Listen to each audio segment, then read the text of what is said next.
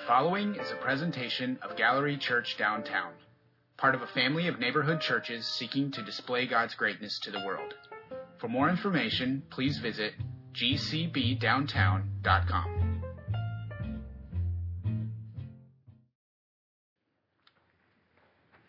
Good morning, everyone.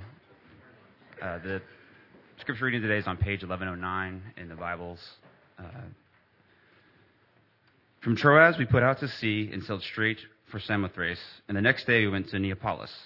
From there, we traveled to Philippi, a Roman colony and a leading city of that district of Macedonia. And we stayed there several days. On the Sabbath, we went outside. Excuse me. the city gate to the river, where we expected to find a place of prayer. We sat down and began to speak to the women who had gathered there. One of those listening was a woman from the city of Thyatira named Lydia, a dealer in purple cloth. She was a worshiper of God. The Lord opened her heart to respond to Paul's message.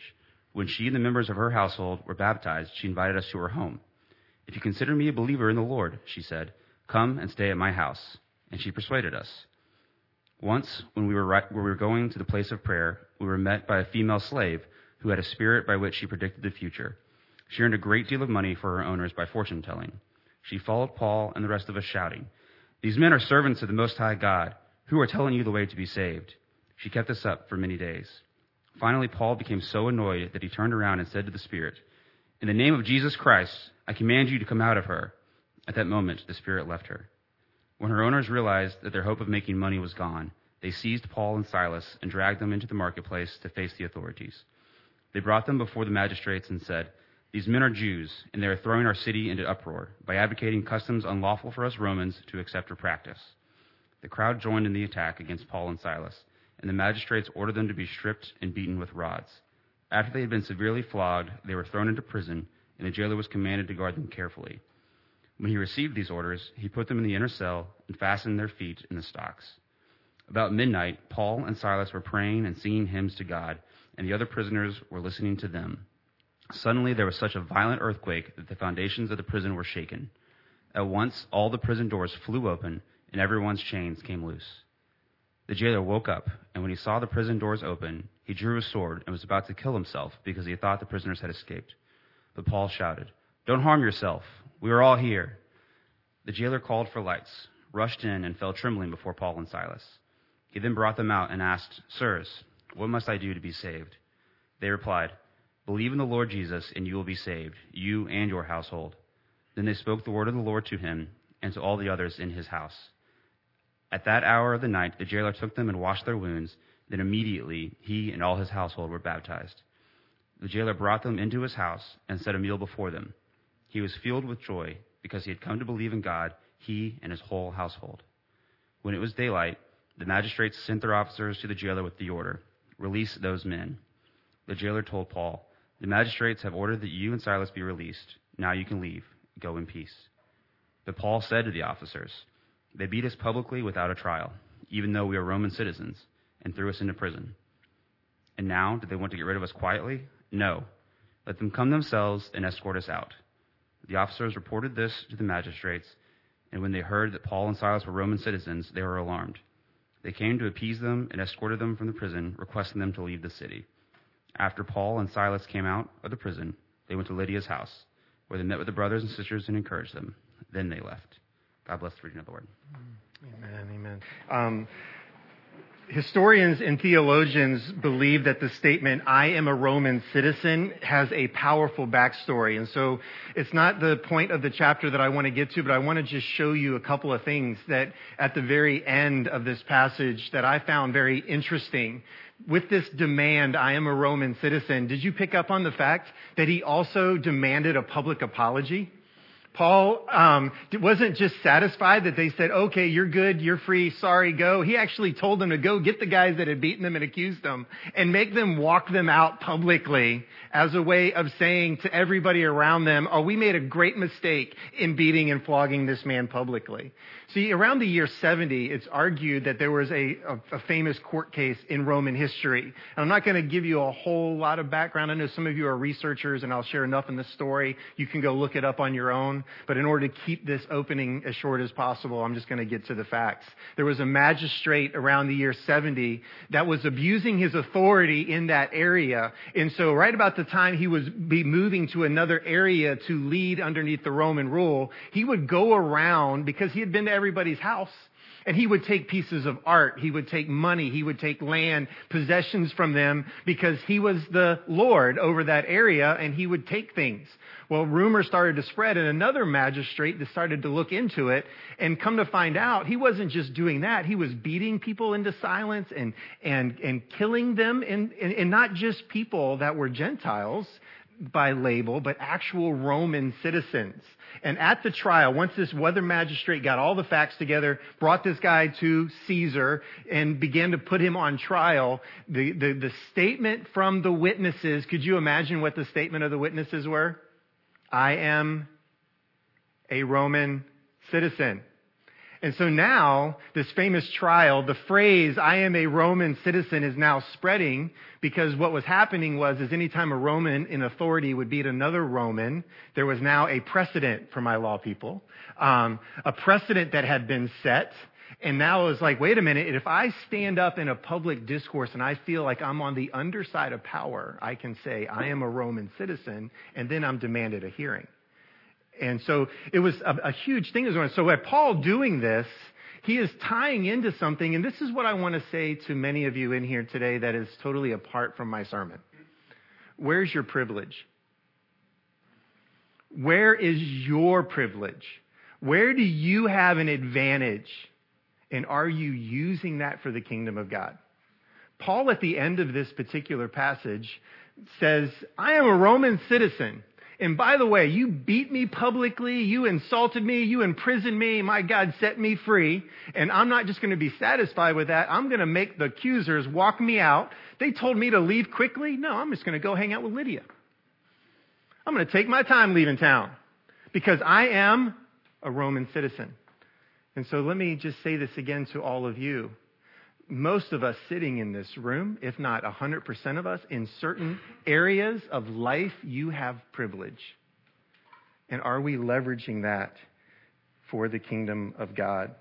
So let me step into the teaching now because there's so much in Acts 16 that I want us to help make sense of before we all go to brunch together. Um, there's dark powers in the world. Can we just agree? All right. I just, I, I want, I, I know I got agreement from this side of the room. So let me just ask this side of the room do we not understand that there are just dark powers at work in the world? It is. It's happening. This is our nodding section, so I'll come to you with nods. this is my verbal response section, so when I need encouragement, I'm going to come over here. And then you guys were kind of in between people, all right? And so with this, I want us to understand that Paul is stepping into a place where dark powers had been in control for a long time. And we need to be careful because a lot of times the dark powers that are in control are a few people that control the many, right? It's generally what happens is that there's a few powerful people that control the many people. And then when that starts to happen, all types of sinful behavior starts to take place. And so I don't want to be like overly melodramatic. I don't want it to feel like a, um, a sermon drama that I'm trying to do to just get you to go along with this teaching. I just want you to understand something. What Paul is doing here in this passage was real. It actually happened. Luke is writing in such a way that it feels like he's just charting a course, like we're following a map, saying, okay, Paul went from here to here to here, and he prayed and he fasted, he taught, he went to synagogues, and we can just get caught up on connecting the geographical dots. But we also need to understand that there was spiritual forces at work in people's lives. And then can you see why Paul wrote to the early church and said to them, Oh, let me, let me talk to you about spiritual armor because when you, when you are walking in this new way, you're going to be bumping up against principalities and powers that are not seen, but they're real. And you're going to think it's flesh and blood, but you're going to need to learn how to fight against spiritual forces. And so, Baltimore, I believe, where we're currently located, whether you've been a resident here for a long time or you've been a resident here for less than a year, you have most likely felt darkness, dark forces at work. And so there's a part of this that I believe that Paul and Silas and Timothy and Luke, which I believe are the four main characters on this journey segment right now that we have, where we're going to learn from them as they step in and discern what to do and how to do it. Um, but when we look at this, this is a territory with all types of abuses of power, all types of different personal motives that are taking place. But yet, what was the first method of evangelism that Paul always did when he went to a new place? He looked for a what? A synagogue.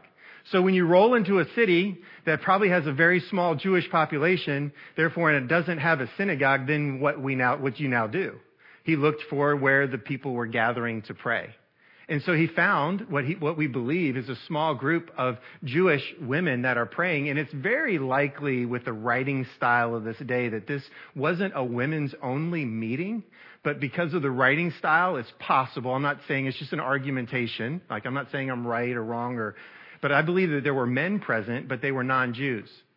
So since Luke is writing from a Jewish perspective, he's writing the Jewish women that are there that are married to Gentile men because the gospel was going from the Jews to the Gentiles. And so there's this pattern of progression that, that Christ came for the Jew and then went to the Gentiles. And there's now this on reaching kingdom expansion that's taking place. And so this, it's likely that the women and men were possibly there, but even if it was just all women, the thing that I think is really interesting about this story is that Paul's habits and patterns, even when they bumped up against things that seemed different, he was always looking for the open door we have this method of life in our church family that we call intentional living, which half of you haven't heard about it because we haven't been together long. So we're going to talk through it in some opportunities over the coming weeks, but yet we're modeling it after people like Paul in the New Testament that seem to wake up every day and thank the Lord for all the blessings that he had, even though he'd probably been beaten and stoned the day before. But yet he would, but then he would say, Lord, what do you have for me today? intentional life. And so Paul here obviously was looking for this, and it's very possible that this prayer group along the river was the inspiration that led to the vision that Paul had that led him on this missionary journey. Can you, can you connect the dots from Acts 16, the first few verses, all the way now through where we are? That these people were praying, seeking God. They wanted to know the one true God. And so were they surprised when Paul and his team walked up and said, Can we join your prayer time? We want to talk to you about the God who sent us. Can I just tell you this? I wish that every evangelistic experience that I've had as a pastor in Baltimore was this easy. I love walking up to people that want to know Jesus and they're easy. You just come up to them and say, you know what, all the hurt, the long, the sin, the, whatever's bothering you, Jesus. And they're like, yes. No argumentation, no persuasion, no painful long hours of discourse. But yet, much like the story of Cornelius a few chapters ago, there was a lot of vision and dreams behind it, and it was just a right. It's like you go up to knock on the window and you realize the window's open. I'm like, okay, that didn't take much effort. But what was all of this chapter bathed in? Starts with a P. It's a church word. Prayer. Thank you. All right. So I got the response team here. All right. All right. Let me just hear prayer from over here. One, two, three. Prayer. prayer. All right.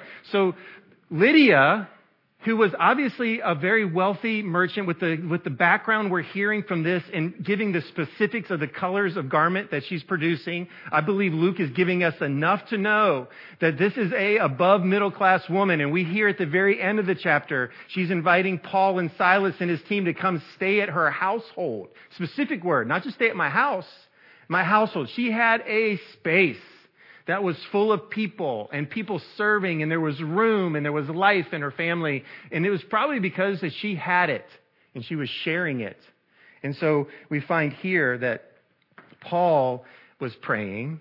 Lydia and her friends were praying. Paul, Timothy, Silas, and most likely Luke were praying. And Lydia and all of her family were praying. And next thing you know, they step up to this and realize that God is doing a miraculous work and they were moved realizing that Jesus literally was Lord. So let me just go ahead and share this with us. I talked about the spiritually dark forces that were at work.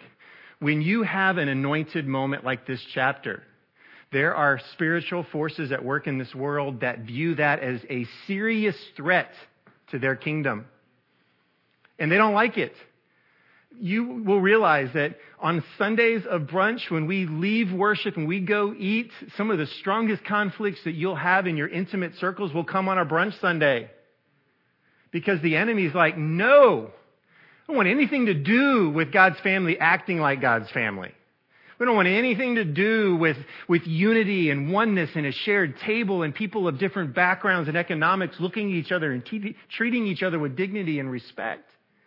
There's an enemy that's out there that's like, I don't want anything to do with that. So he's going to do everything he can to steal, kill, and destroy.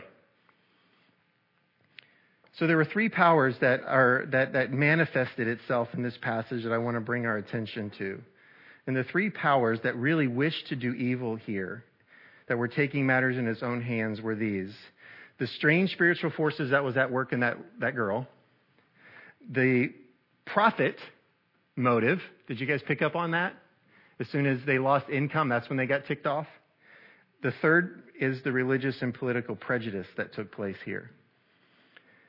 Let me start with the strange spiritual forces. If we go back, it's been happening all through Acts. So I want to tie you back in your Bible study this week to Acts 8, to Acts 13, and look at how so many times um, there's these moments and opportunities for the evil one to step in and look to steal, kill, and destroy everything that's going on in and around us. Sorry, my iPad just shut down again randomly. It's like, okay, all right, there's an evil one. Um, so uh, thank the Lord I planned for it, so it's already open on my phone just in case. Um, but it came back to me. Thank you, Lord. Um, so the strange spiritual work, um, forces that were at work is something I think is really interesting because we read this with our Western mindset. So anytime we hear words like saved or um, she was shouting out, you, you, this is the Most High God, they're servants of the Most High God, we automatically view it through how we've been Western, Western taught, and we automatically assume she's talking about the same God that we worship, but it's most likely not. She's from a part of the Roman world where they had multiple gods. They had multiple streams of thought about life and end times and what people did when they died. And so with this girl following after them and them being in the place where they were, it's very likely that whether it could be Apollo or Zeus or somebody else, she was, she was saying that these men were servants of some other God. Now can you see why Paul like, I talked to this section a few minutes ago because they were talking back to me, but could you imagine if Paul's teaching about Jesus and they're like, that guy is a servant of the Most High God? Like, why would you get frustrated by that? Why would it drive you crazy when they're saying, no, they're servants of the one true God? Because she wasn't representing the one true God. It was confusing the audience. It was confusing the fact that, that, that, that, they were there because of the Lord Jesus Christ and not because of some other form of God. So by her saying this, Paul needed to silence that voice because he was a representative of the Most High God. He was representing the true King the true Lord in Roman language, which was a very powerful word in the first century, for several centuries, that we don't necessarily understand the gravity. And it's very likely here that salvation would not have been understood as a Christian salvation, like my personal sins were forgiven.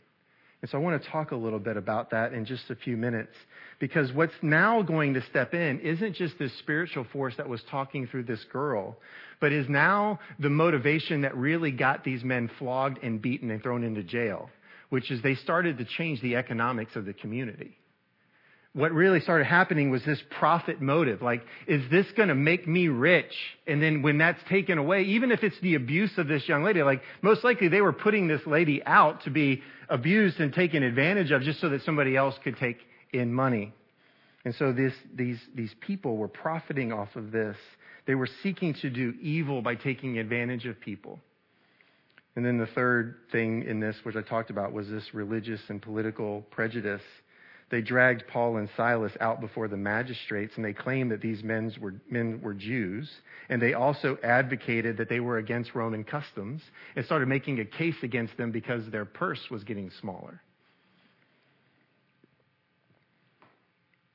These men, most likely, were retired Roman soldiers from a generation in the past.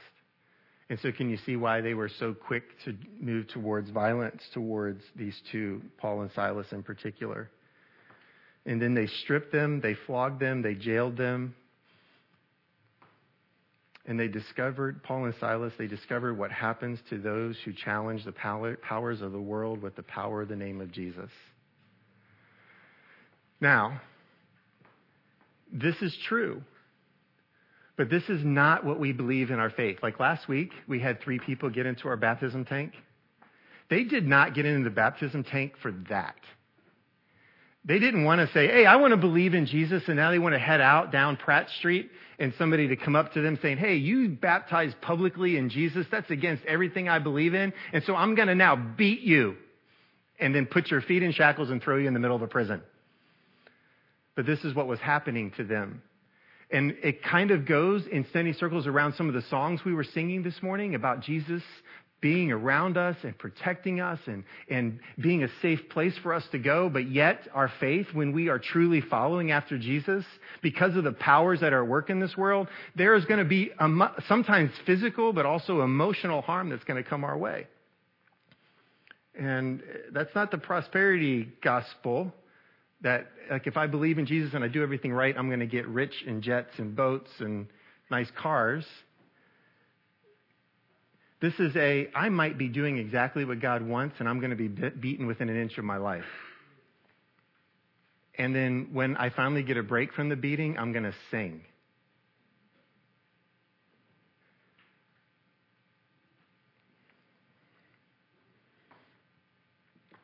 Which then takes me back to the Harmony series we talked about just a few weeks ago.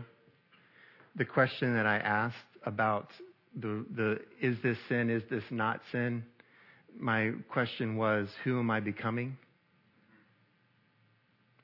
It's like, because some of the things that we might be pursuing might not be harming anybody, but who's it making you to be? What kind of person, if you continue this behavior, are you going to continue to be? Who is discipling you? Like, if you have a major news network on right now of any stream, it's discipling you. If you have certain people that you read their books, every time an author writes a book, you buy their book, that person is discipling you. We have to be really careful. Are they discipling me towards Jesus or are they discipling me into something else? Because at the end of the day, we don't need to look like a major news network. We need to look like Jesus. It needs to be Jesus. That's who needs to come out.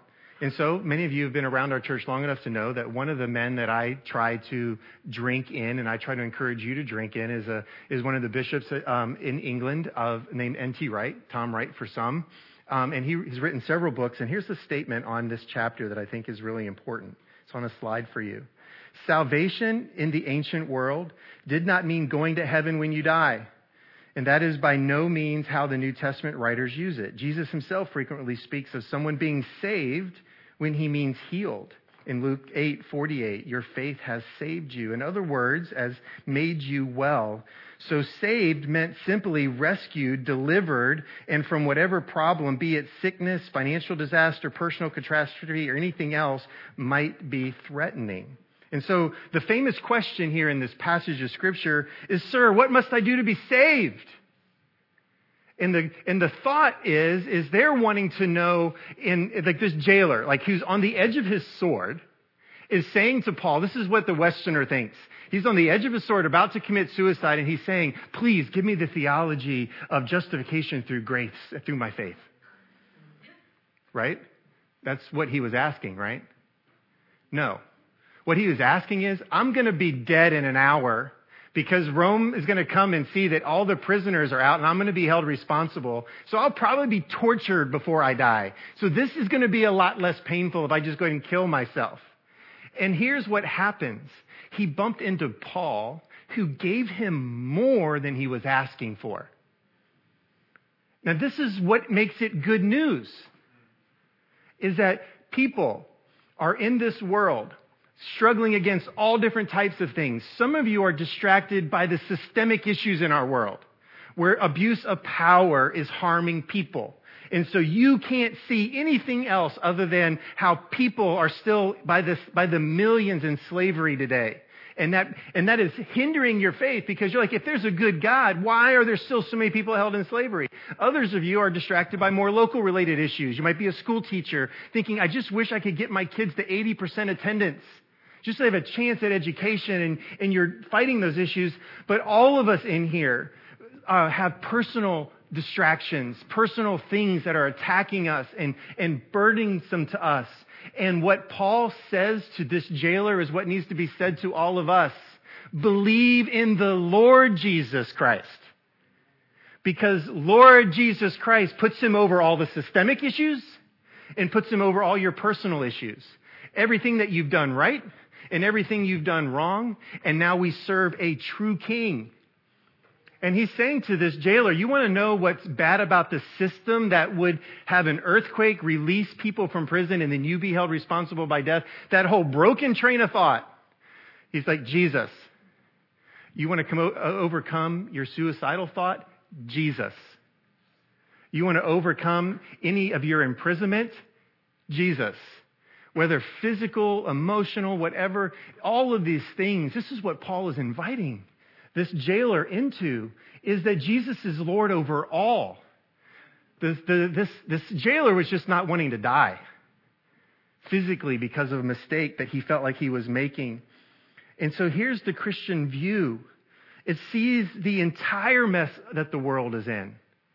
We have a hope that addresses all of the messes the messes of human rebellion, the messes of idolatry, the messes of sin, the methods of the, the, the, systems of corruption in the human life, the corruption of relationships, and let me also say this, the, the mess of the way that we're polluting a good world that God has made. Where there's bodies of water we can't drink from anymore. There's no more walnut trees on Walnut Street, right? There's no more moose in New England right? It's just there's so many places and things that have happened in the world because of our sin, and the world is groaning, Romans 8. Jesus is Lord over all those things. Jesus is Lord over all of it. And the world, the Christian worldview is that we are all heading, the world is heading, is currently heading towards Jesus being king over all of it. It's not just something that's happening sh- shortly. It's happening, and it will be happening. The way of the world will be when Jesus is reigning as Lord, and we believe in a second coming. We actually talk about it at the Lord's table. He's going to come back, and everything that's broken from a governmental standpoint will be fixed, and everything that's broken inside of me will be fixed. Because Jesus is the answer to all of it.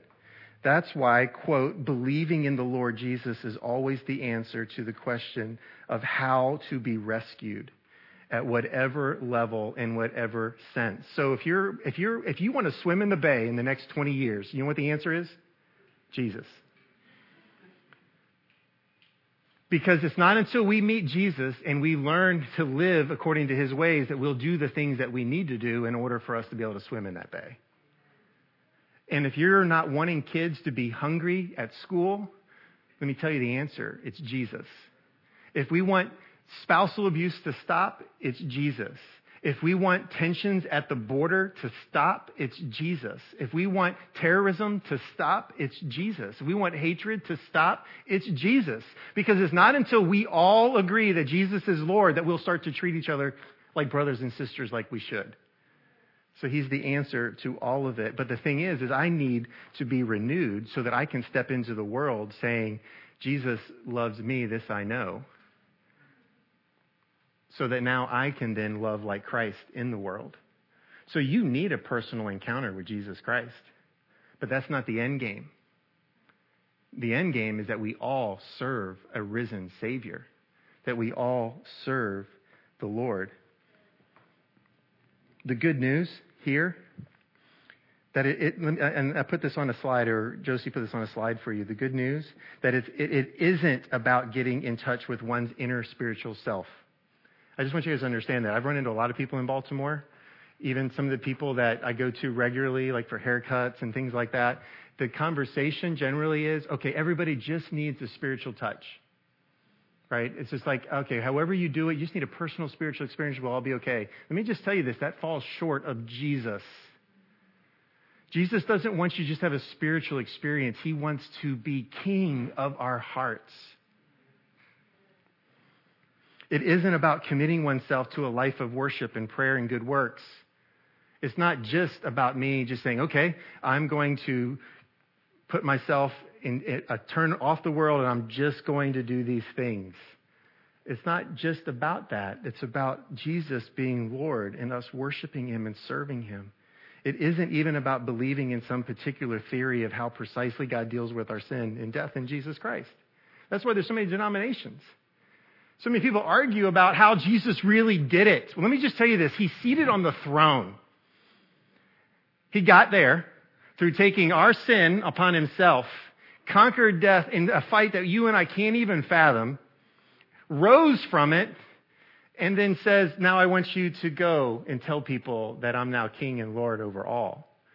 And by the way, you're going to walk through similar situations that he referred to as taking up your own cross and following after him. Let me tell you, it is about recognizing and acknowledging and hailing Jesus Christ as Lord beautifully described in Philippians 2:10, beautifully described in Romans 10:9. If we confess with our lips that Jesus is Lord and believe in our hearts that God raised him from the dead, you will be saved. The phrase Jesus is Lord is what from the earliest times, the earliest church, they would they would confess that at baptism. I would I think we might change a little bit and ask our baptism candidates when they come up out of the water to actually come up out of the water and say, Jesus is Lord we actually might get some response out of this section if they did that, right? Like, they would come up, because we usually have the baptism tank facing this way, but if they came up like throwing the water, that, it might be a little bit different than, oh, wow, that was a nice service. You guys might be like calling your grandparents up. Can you believe it? The baptismal candidate was like splashing water out of the pool saying Jesus is Lord? Because that's true. That's why they got in the tank in the first place. And so let's let our physical activity go along with what we believe because we don't just need to know that Jesus is Lord, we need to practice it. We need to step into it. So these chapters like Acts 16 aren't just for us to connect dots between a journey of a missionary journey, like let me just know the facts of where Paul went. Let me see how Paul lived. How did the people that responded to the message of the gospel then live? What did they then do? How was their response? Why did they pray? Why did they sing? Why did they have these meals together? Why were they running after all of this? But let me end this before we go to brunch by saying this in closing. God's messengers are not protected from the suffering that will come when their message challenges the easy, prideful rule of political, economic, and religious forces. Can I just tell you guys this? If you do what I'm talking about today with me, I'm not just telling you to go live this, I really want to live it myself. So if, if I do this in community with you as best as we can figure out what that looks like, we will experience pain. We will experience suffering. So if it is your responsibility, and I believe C.S. Lewis said it best, if it is your desire to have a pain free life, Christianity is not for you. Because what this means is, is that I get the eyes of Christ and I see where brokenness is in the world and I'm moved with compassion. And compassion is love in action, right? It's not watching, like for me, one of the biggest sins of my generation was when I was coming out of college and watching on the news, eating my dinner while Rwanda was under great attack. And I was like, wow, look what's going on over there. And I did nothing. You know, I'm like, if we have eyes like Christ, we're going to see the places and we're not going to be able to sit idle. And we're going to have to respond. And some of that might lead you to some form of imprisonment.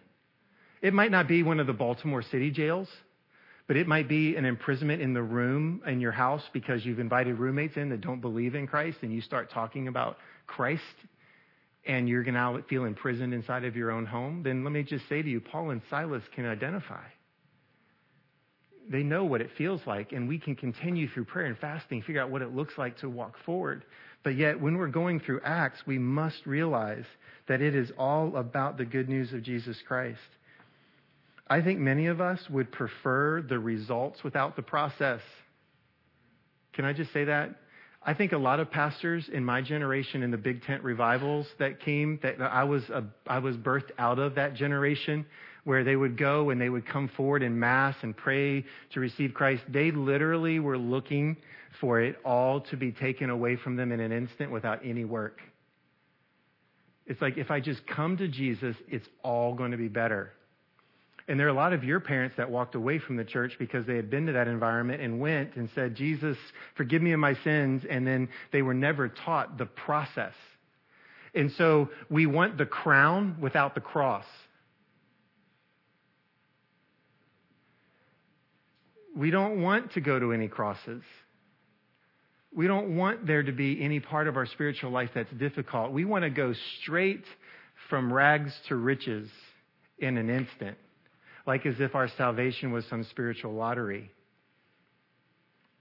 And Paul, I believe, is setting a great example of one who was truly set free, living a life of laying his life down for others. And we'll see more and more of that as the weeks come. But I love the fact that it ends in a nighttime feast with the jailer. Only God. Only God could have Paul and Silas beaten one day and eating in a jailer's house the next, singing and saying praises. And could you imagine Paul and Silas at the dinner table? It reminds me of a scene in a movie that I'm not condoning, um, but um, we kind of like Kevin James as a family in certain settings. Um, and he had a movie where he was a, a, a school teacher and he went to become an MMA fighter and he's learning to fight and he's sitting at the table and he says, Would somebody please pass the meatballs because I can't move my arms? Because he'd been so badly beaten? Could you now imagine Paul and Silas after the beating they had at the jailer's house? Um, like, hey guys, this is great. Look, can somebody cut up my food for me because I can't move my arms? I mean, I want you guys to connect with this. Paul and Silas felt the pain. Paul and Silas weren't superhuman.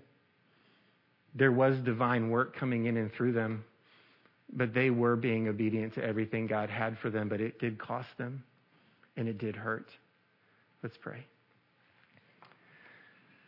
Father, we're getting ready to come to your table. And we don't want to come to the Lord's table again just through the motions, Father. We want to truly let this be the climax of what it is that we've learned and what it is that we live because of what we learned.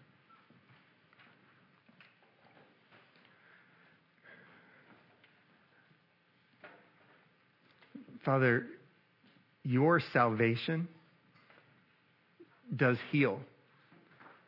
It heals systemically issues that we face, and it heals personally. Jesus is king over everything. And so, Father, I pray today that your spirit would move in us in such a way that we would truly say to people with joy in our hearts that Jesus is Lord. In him is salvation. In him is healing and hope for the world. And so, Father, I ask in Christ's name that you would do something special in and through us today.